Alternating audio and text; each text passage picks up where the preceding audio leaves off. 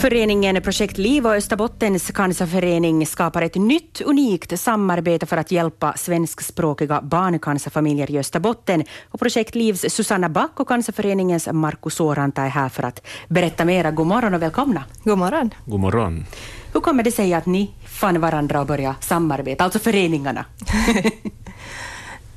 Ja, föreningarna har väl nog visst om varandra länge, säkert sedan vi projektliv startade, till och med för tre år sedan i Jakobstad av Nina Brändkärr Friberg. Och hon hade själv ett barn med leukemi, så jag tror nog att hon var bekant. Mm hon var, hon var aktiv hos oss och, och, och hade eh, kamratstödgrupper och diskussionsgrupper i Jakobstad och, och, på det viset började vi samarbete redan då med henne och sen blev hon aktiv i, och grundade det här projekt Liv och, mm. och på den vägen är vi. Just det. Nå, vad kommer den här gemensamma satsningen som ni har tagit er an nu då att leda till? Vad är, vad är liksom era mål? Då först och främst, vi kompletterar varandra mycket bra tycker jag. Vi, vi, vi har en gemensam sak. Det gäller långtidssjuka barn, varav stor del är cancerbarn. Kanske 30 procent, jag vet Ja, ungefär.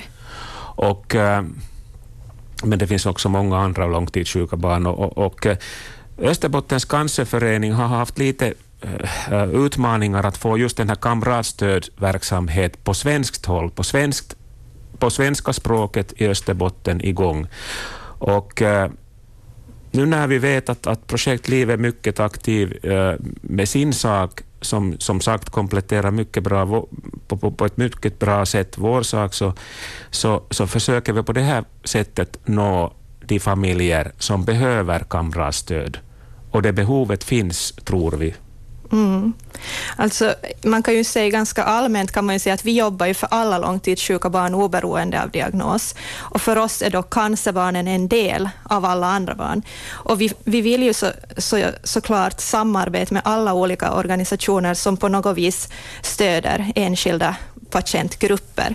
Och eftersom cancer cancerfamiljerna ändå är en ganska stor del, så givetvis så önskar vi ju att att samarbetet ska fungera jättebra, för att det är ju helt onödigt att vi är en massa olika organisationer som sinsemellan jobbar för samma. Att mycket bättre är det ju om vi försöker samarbeta. Absolut. Och det här, egentligen så, så, som vi har pratat lite tidigare, att, att just med de här kamratstöden, att det var nu det som vi har fokuserat kanske nu starkast på när vi såg att behovet där fanns. Och, och just utgående från, från den liksom, vetskapen så har vi nu startat en Facebookgrupp som är helt ny, som är öppen för svenskspråkiga familjer med långtidssjuka barn. Den heter Familjer med långtidssjuka barn kamratstöd. Och igår lanserade vi den. Och märkte ju att behovet fanns. Mm. Direkt så fick vi massa medlemmar, i våra ögon, många. Mm. Att, att det här behovet fanns. Och, och vi tycker ju att det är jättefint också att vi kan, vi kan där via liksom samarbeta. Att, att sen finns ju en massa andra former förstås, till exempel så det som vi kanske gör som Eh, Eh, inte Cancerföreningen, som vi kanske är starkare på eller hinner sätta mer tid på, är ju de här trivselfrågorna på sjukhuset och individuella drömdagar. Att Cancerföreningen ser mer liksom allmänt och försöker kollektivt hjälpa, medan vi kanske är mer liksom eh, specifika och individuella. Jo, behovet finns och eh, behovet alltså för kamratstöd och, och, och, mycket av den sortens verksamhet har flyttats in i nätet. Alltså den mm. finns virtuellt där. Det. Och det som, som vi kan kanske på det sättet, inte bara kanske, utan jag vet att vi kan, kan skapa ny sortens verksamhet i nätet, så kan sen bli verklighet och, och de här kamratstödgrupperna samlas på riktigt, träffa varandra och på det viset får vi det här igång vår glada problemet, eller positiva problemet här är att, att familjerna, cancerbarnfamiljerna på svensk Österbotten, de är så få, tack och mm. lov, men de är all, ett, en, en familj är redan för många. Vi pratar om kamratstöd här. Kan ni beskriva vad allt det innefattar? Uh, no, det är just som, som Markus säger, att huvudsaken att de här familjerna hittar varandra och, och att de liksom utgående från deras egna behov skapar den här verksamheten.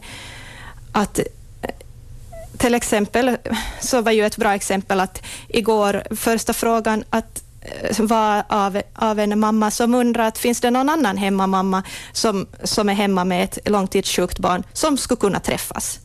Och, och det visar ju att behovet finns. Och jag tror ju just som han säger att om man skapade det forumet på nätet så, så kommer det nog liksom att att eh, sprida ringar på vattnet. Att, det, det, att just att de kan sen träffas i verkligheten också, men, men eftersom, tack och lov, cancerfamiljerna är få, så är det ett sätt att skapa det här nätverket att bjuda in alla långtidssjuka barnfamiljer, för att de har ändå samma typ av problematik, samma oro, samma funderingar i sin vardag med det här barnet, oberoende vilken diagnos barnet sist och slut har. Och därför så tror vi att de kan hjälpa varandra mycket mera också via det här kamratstödsverksamheten än vad vi kan göra. Och viktigt med kam kamratstöd är ju den här grunden att ingen kan veta hur det känns när du har ett cancerbarn i mm. familjen de, än den mamma och pappa som verkligen har det. Och samma sak, samma sak gäller alla cancerpatienter. Bröstcancer, prostatacancer. Det, det, det här kamratstödets betydelse är jättestor. Hur aktiva kommer ni att vara nu då till först på den här Facebook-sidan till exempel? No, nu har vi ju tagit lite på oss ansvaret och projektliv att vara som administratörer och eh, moderator på den här sidan, eller vad heter det. Men, men eh, jag hoppas ju eh, att vi ändå kan stiga tillbaka liksom efter en tid, så att det är faktiskt familjernas egen, egen grupp, att inte vi styr så hemskt mycket. Men säkert inledningsvis så behöver man lite få upp de där diskussionerna och starta upp. Men att, att sen så, så tror jag nog att, att den där gruppen liksom far av sig själv och de hittar, hittar gemensamma saker att diskutera och hjälpa varandra och stödja varandra där i. Sen så, eh, så hoppas vi ju ändå att det här, vårt samarbete mellan mellan föreningarna, att inte, att inte slutar här, att nu har vi startat den här gruppen och, och det var det. Mm. Utan vi, vi tror ju ändå, eh, både Cancerföreningen och Projekt Liv, att, att vårt samarbete är långsiktigt och vi vill ju att det ska vara långsiktigt. Så att vi kommer nog troligtvis att hitta andra gemensamma, både kanske projekt och att vi, att vi jobbar, jobbar för samma saker.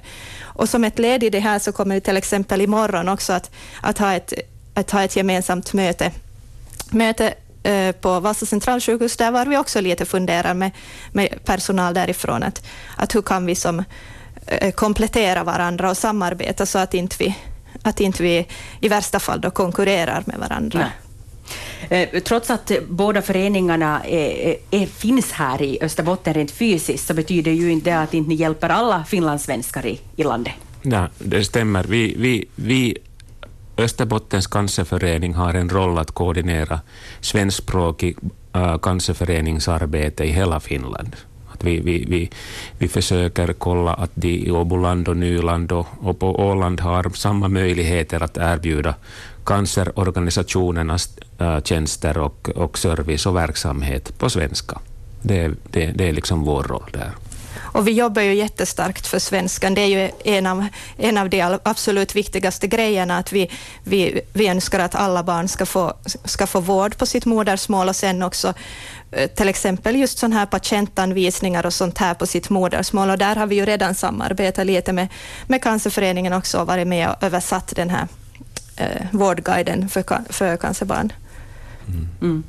Lycka till med det här samarbetet och vi får återkomma. Tack ska ni ha Susanna Back och Markus Åranta. Tack. Tack.